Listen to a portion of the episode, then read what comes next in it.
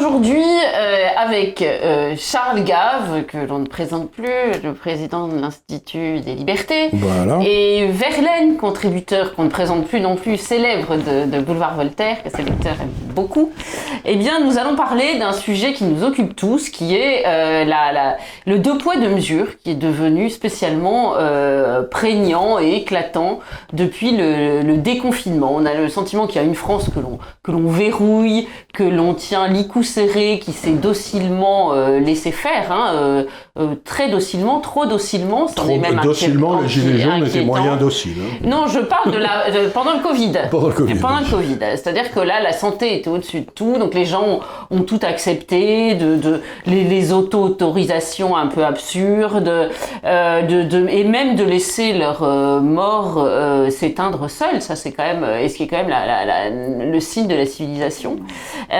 Donc tout ça a été accepté et continue d'être accepté, puisqu'on voit que quand on rentre dans les magasins, c'est toujours euh, assez compliqué. Les restaurateurs ont eu un mal infini à rouvrir leur restaurant.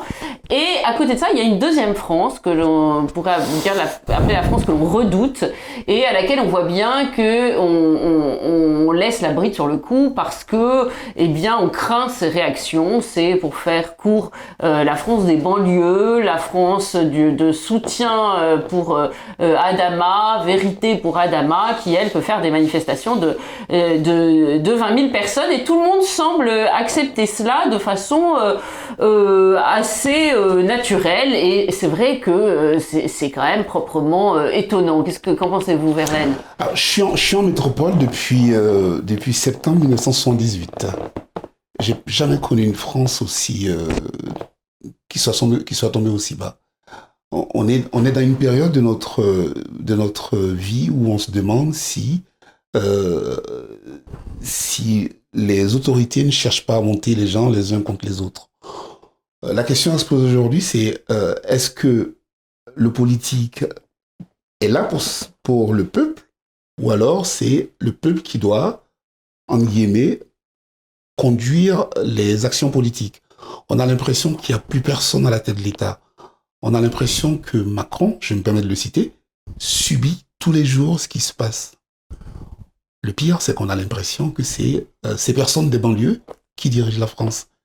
C'est Assa Traoré, la dame, euh, La sœur. la sœur, qui décide de ce qu'on doit, en guillemets, marcher, manifester, ou de ce qu'on doit accuser à tort, hein, parce que euh, il y a un process juridique qui est en place. hein, euh, euh, L'enquête est en cours, hein, donc on ne peut pas subodorer euh, de facto que les policiers, les gendarmes qui ont euh, interpellé euh, euh, la pauvre victime, hein, je, je- on ne peut pas se satisfaire de la mort de quelqu'un, mais Assa Traoré décide aujourd'hui, c'est elle qui dirige la France, enfin, Paris, hein, Paris, qui dirige la France.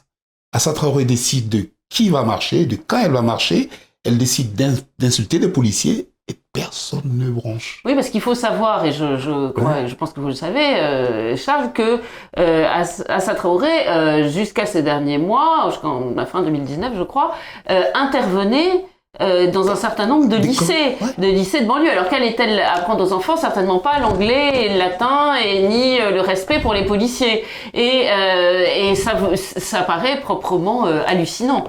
C'est une drôle de chose. Et moi, j'ai un, gars que j'aime beaucoup, qui est un Cubain qui est arrivé en France à peu près en même temps que vous, j'imagine. Il mesure 2 mètres de haut, c'est un grand diable, il me rend des petits services de temps en temps. Et il y a quelque temps, on discutait et on parlait de l'éducation nationale en France qui était en train de partir. Euh, et il est devenu français, bien sûr. Ses deux filles ont fait des études brillantes. Et il me disait, mais enfin, monsieur Gave, c'est la France. Et donc, je me suis rendu compte que pour un Cubain, la France, finalement, c'était le seul pays européen qui éduquait les gens. C'est-à-dire qu'il y avait, par l'éducation, permettait à toute une série de gens de monter, de, briller, de, trouver leur place. Euh, bon, Tout le monde connaît Senghor, tout le monde. Et euh, pour lui, si vous voulez, de voir le système éducatif français détruit, ça le touchait profondément parce qu'il était venu en France à cause de ce système, parce que ça permettait à ses filles, ses deux filles ont fait des doctorats, elles sont brillantes et tout. Donc, ce que je veux dire par là, c'est on atteint, on attaque le véritable cœur de la France, qui était le processus de transmission, de l'éducation, et je, et comprends pas pourquoi ni, ni quel bénéfice ceux qui le font espèrent en tirer. C'est ça qui me surprend le plus. c'est que, vous voyez ce que je veux dire? C'est que je vois le, je vois le mal qu'ils font, mais je, ne comprends pas pourquoi. Alors peut-être vous pouvez me dire, mais je sais pas. On a perdu l'autorité. On a perdu l'autorité parce qu'en fait, je me souviens d'une époque où Pasqua et Pandro sont mes, sont mes références. Hein, oui, euh, Pasqua et Pandro savaient siffler la fin des matchs. Euh, on a connu cette époque où euh, les premiers qui sortaient, les premières têtes qui sortaient du, du, du lot étaient écritées. Hein, c'est entre guillemets. Voilà. Aujourd'hui, on laisse faire. on a même un ministre de l'Intérieur qui ose sacrifier, sacrifier sa police euh, face à sacrifier sa police et dire que l'émotion est supérieure à la loi. Incroyable. Ce qui est quand même un truc pour un ministre de l'Intérieur, c'est mais c'est invraisemblable. Non, mais je veux bien, mais qu'est-ce qui, mais qu'est-ce qui nous a amené à avoir une élite Mais est-ce que euh, il n'y a pas euh, derrière tout cela une instrumentalisation euh, de l'extrême gauche qui a trouvé dans l'immigration un, un, électorat de, de, substitution? Finalement, on avait fait venir l'immigration pour avoir une main d'œuvre à bon marché. Bon, aujourd'hui, on veut un électorat aussi facile, si j'ose dire, maintenant qu'on a perdu les classes populaires françaises, parce que derrière Assa Traoré, on se rend compte que il y a les antifas, les black blocs faut, si on va voir sur la page de, vérité pour euh, pour Adama, il y a un mot de soutien pour Antonin Bernanos qui avait mis le le, le, feu à une voiture de policier, comme tout le monde s'en souvient. Donc il y a il y a finalement une instrumentalisation mutuelle et notamment et c'est là que je reviens à l'un de vos postes qui, qui m'a beaucoup marqué, Verlaine, euh, une instrumentalisation euh, des des noirs eux-mêmes qui sont finalement non pas assignés à résidence mais assignés à bien-pensance. S'ils sortent du chemin qu'on leur a indiqué, ce sont des, des, des, des parias, ce ne sont pas des vrais noirs. Ce sont des oncles Ben, et moi, comme, disent les Américains. Mais moi, j'en souffre, tous les jours, je pense que... Ah oui J'en souffre tous les jours. Euh, j'ai euh, j'ai un compte Twitter euh, sur lequel je... Avec beaucoup d'abonnés, je tiens à dire. sur lequel je, je, souffre tous les jours de d'attaques de, à dominer, enfin.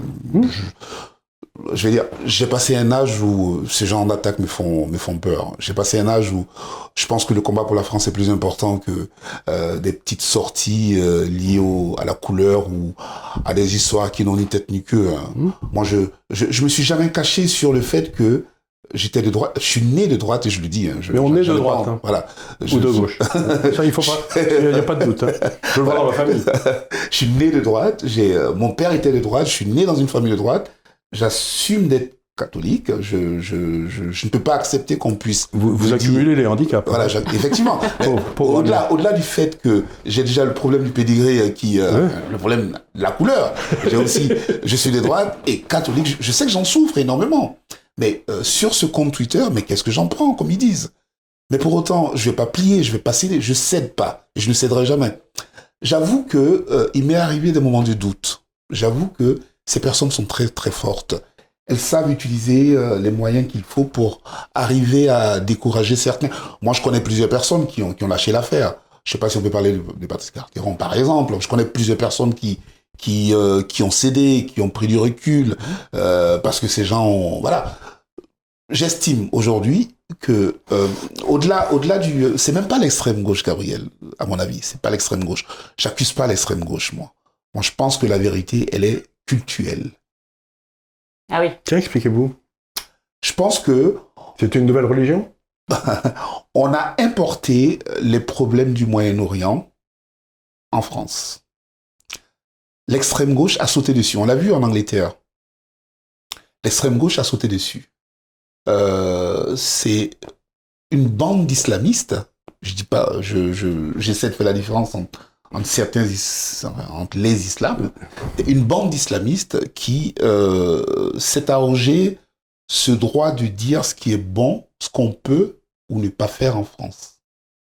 L'extrême gauche a vu une niche et elle a sauté dessus. On le voit, de toute façon, hein, quand on regarde le, le corps électoral de, de l'extrême gauche, on sait où est-ce qu'ils font leur voix, on sait où est-ce qu'ils font leur beurre. Hein.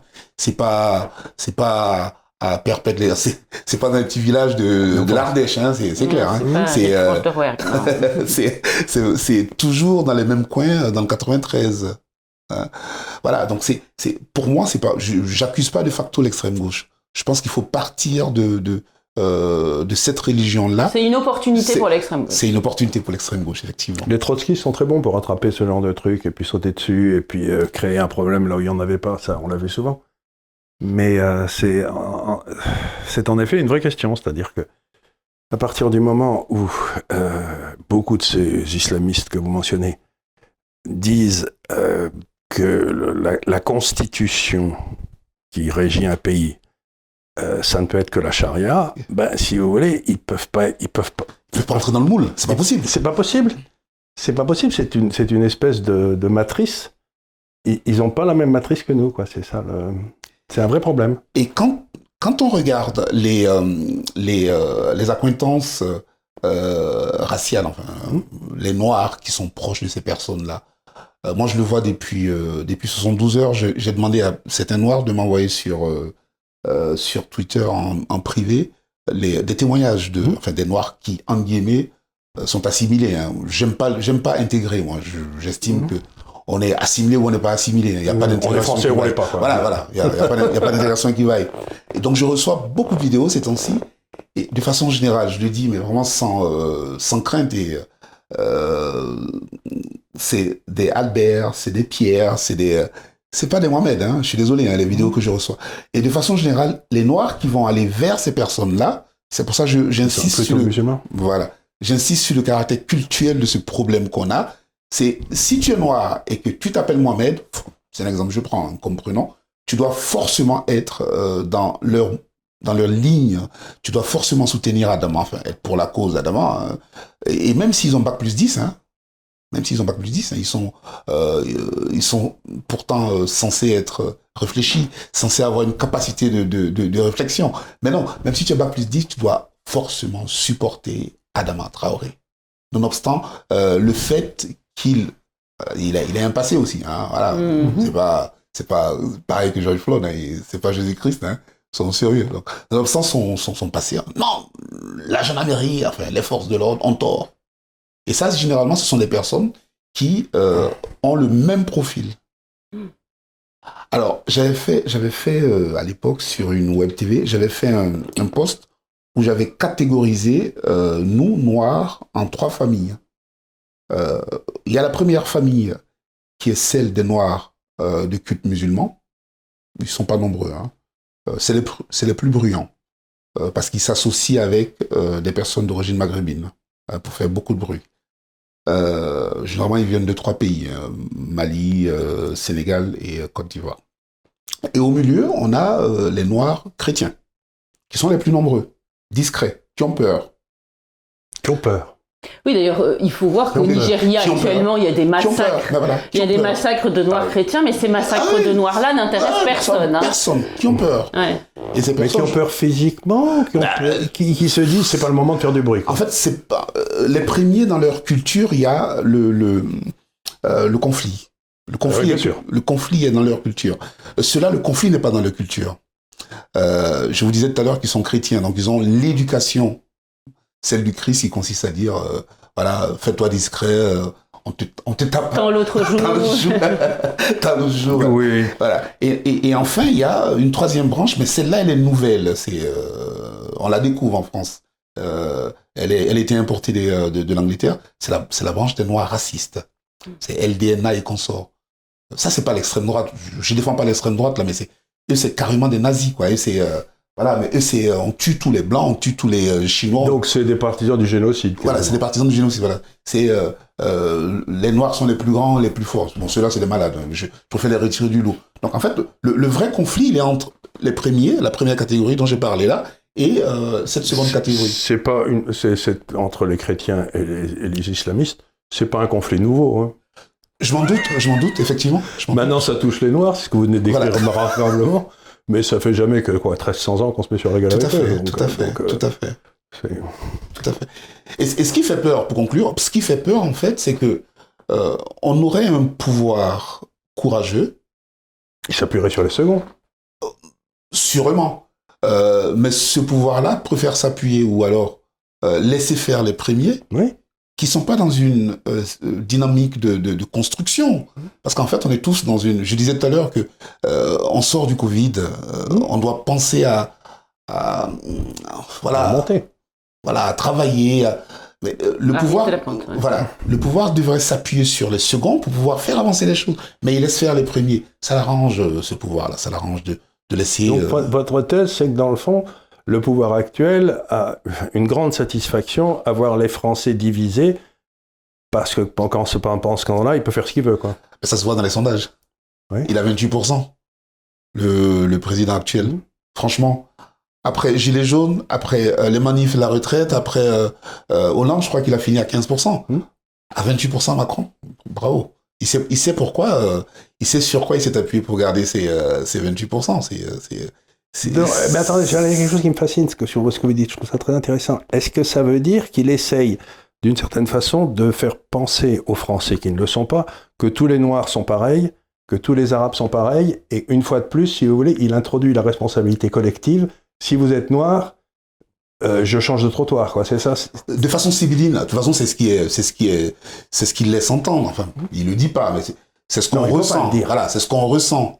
C'est ce qu'on ressent. Sinon, la mi-temps aurait été sifflée depuis longtemps. C'est pas possible qu'on laisse Assa Traoré euh, défier les forces de l'ordre. On est en France. Oui, mais est-ce qu'il n'y a pas une forme d'impuissance euh, parce que euh, euh, il a peur du chaos et il se dit, il continue à crois penser pas, qu'on si je peut acheter la paix sociale. Si je peux me permettre, je crois pas. Ce que, ce que, vous- ce que, ce que dit Verlaine, à mon avis, c'est beaucoup plus grave. C'est que il le suscite.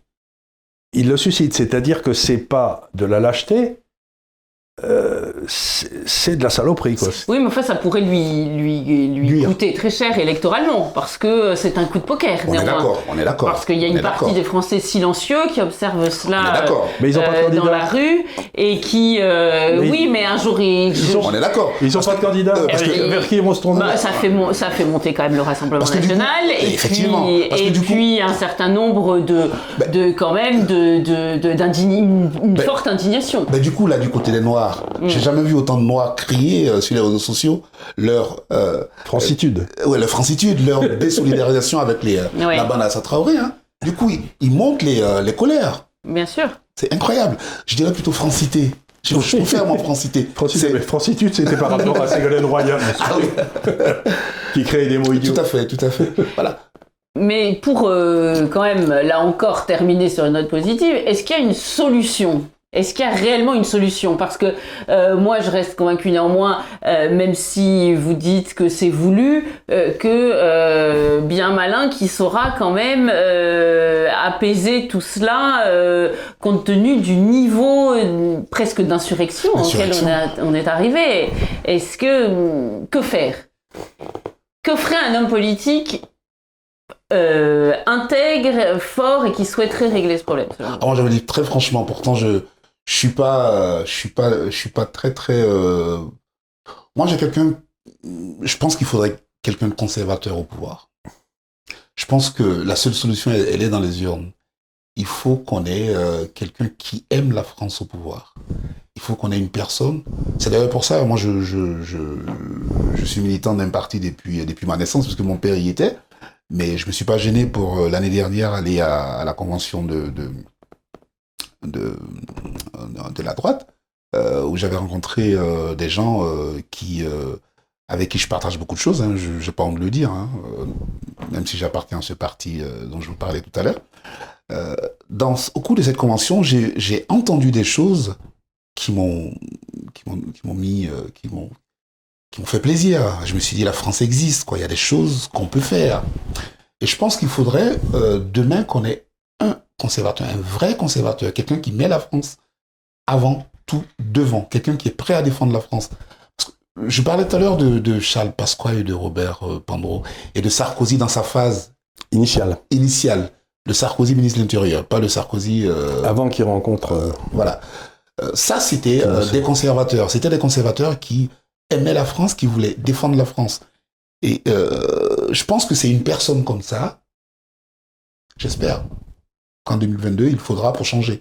Mais là, tel que c'est parti avec Macron, c'est, euh, comme on dit dans, en banlieue, c'est mort. Il peut plus rien faire. Alors, je vais vous un peu vous asticoter, euh, Verlaine, c'est le jeu. Mais vous parlez de votre parti, on peut, j'ai le droit de le dire ou pas? Bon, en tout cas, je connais quelqu'un de votre parti, je ne vais pas le nommer, mais qui est président du Conseil euh, général, je crois, de, de, dans le Grand Est ou régional, je ne sais, je régional, pas de bêtises, régional. régional, vous savez ce que je veux dire, et euh, qui, moi, a, qui a décidé de et qui n'avait pas voulu euh, donner euh, à un lycée le nom d'Arnaud Beltrame et, euh, et qui a changé le nom de Colbert pour celui de Rosa Parks. Alors en disant que c'était une décision éducative, mais enfin on sait ce que les Lila vaut la décision des lycéens largement endoctrinés dans un lycée.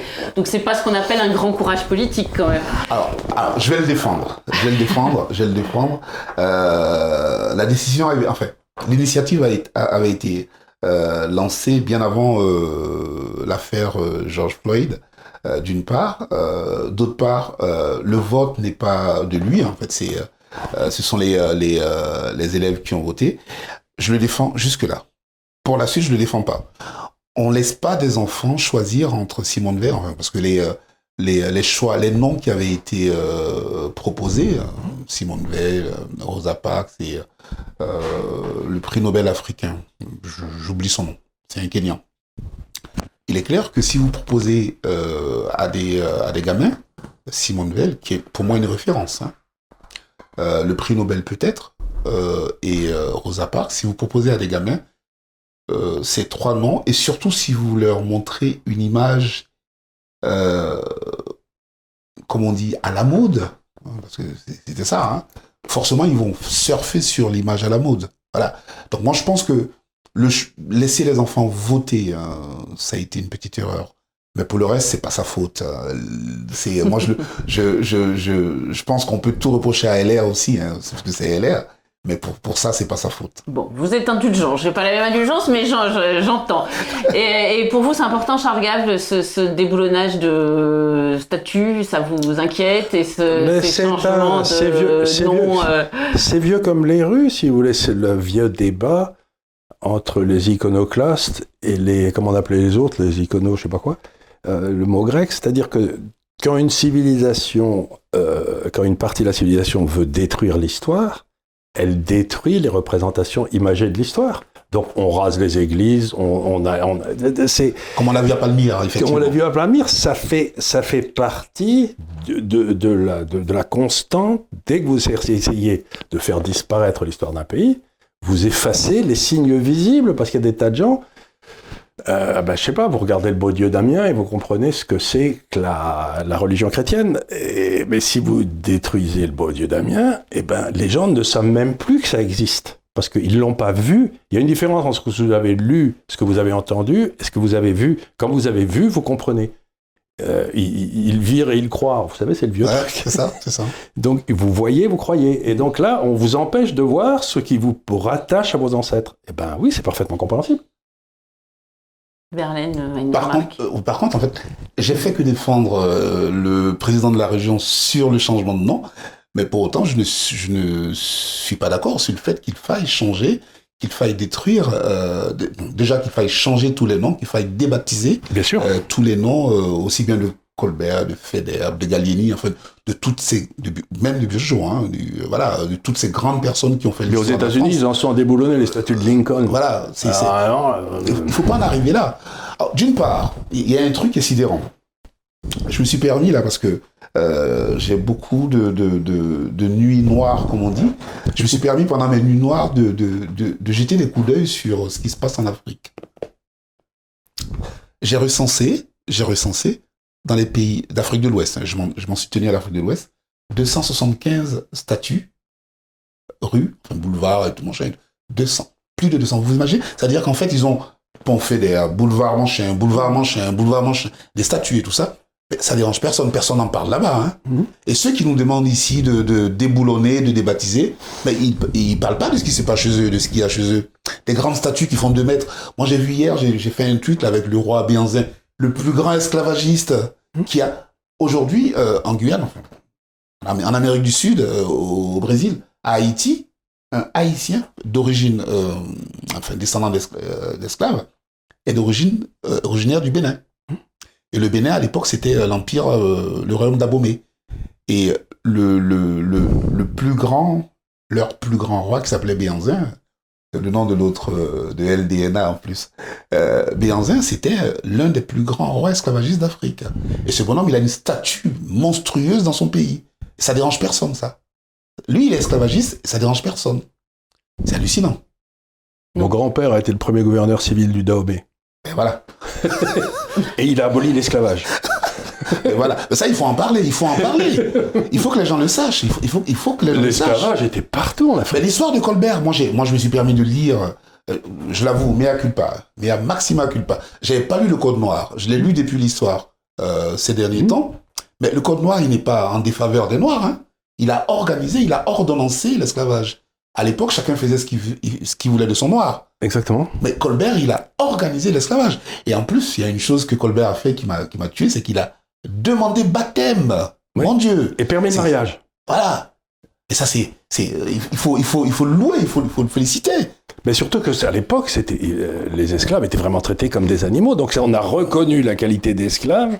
D'homme, d'homme, d'homme à l'esclave. d'homme à l'esclave. Voilà. Ils pouvaient se marier, ils pouvaient avoir une famille. C'est-à-dire que le patron ne pouvait plus faire ce qu'il voulait de son esclave. Sachant, sachant préciser, monsieur Gave, que euh, en face, dans les pays anglophones, enfin, en- sous l'Angleterre, en face, on était esclave à vie. Oui. Et euh, euh, dans, dans le code noir, la mère d'un...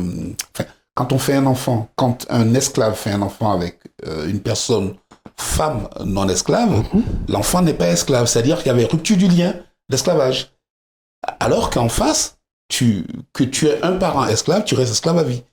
C'est hallucinant. Et personne ne parle des bienfaits du code noir. Bienfaits, c'est vrai. Donc ça adoucit le sort. euh, Voilà. C'était une amélioration Voilà. dans une situation catastrophique. Voilà. Tout à fait, tout à fait. Do- Voilà. Donc, euh, écoutez, je propose qu'on termine sur cette réhabilitation de Colbert qui a mis euh, Charles Gave et Verlaine d'accord. Et, euh, Et pourtant, je suis pas colbertiste. Mais là, en l'occurrence, il a fait du bon boulot. justice, euh, vérité pour Colbert. Voilà. Merci. Merci beaucoup.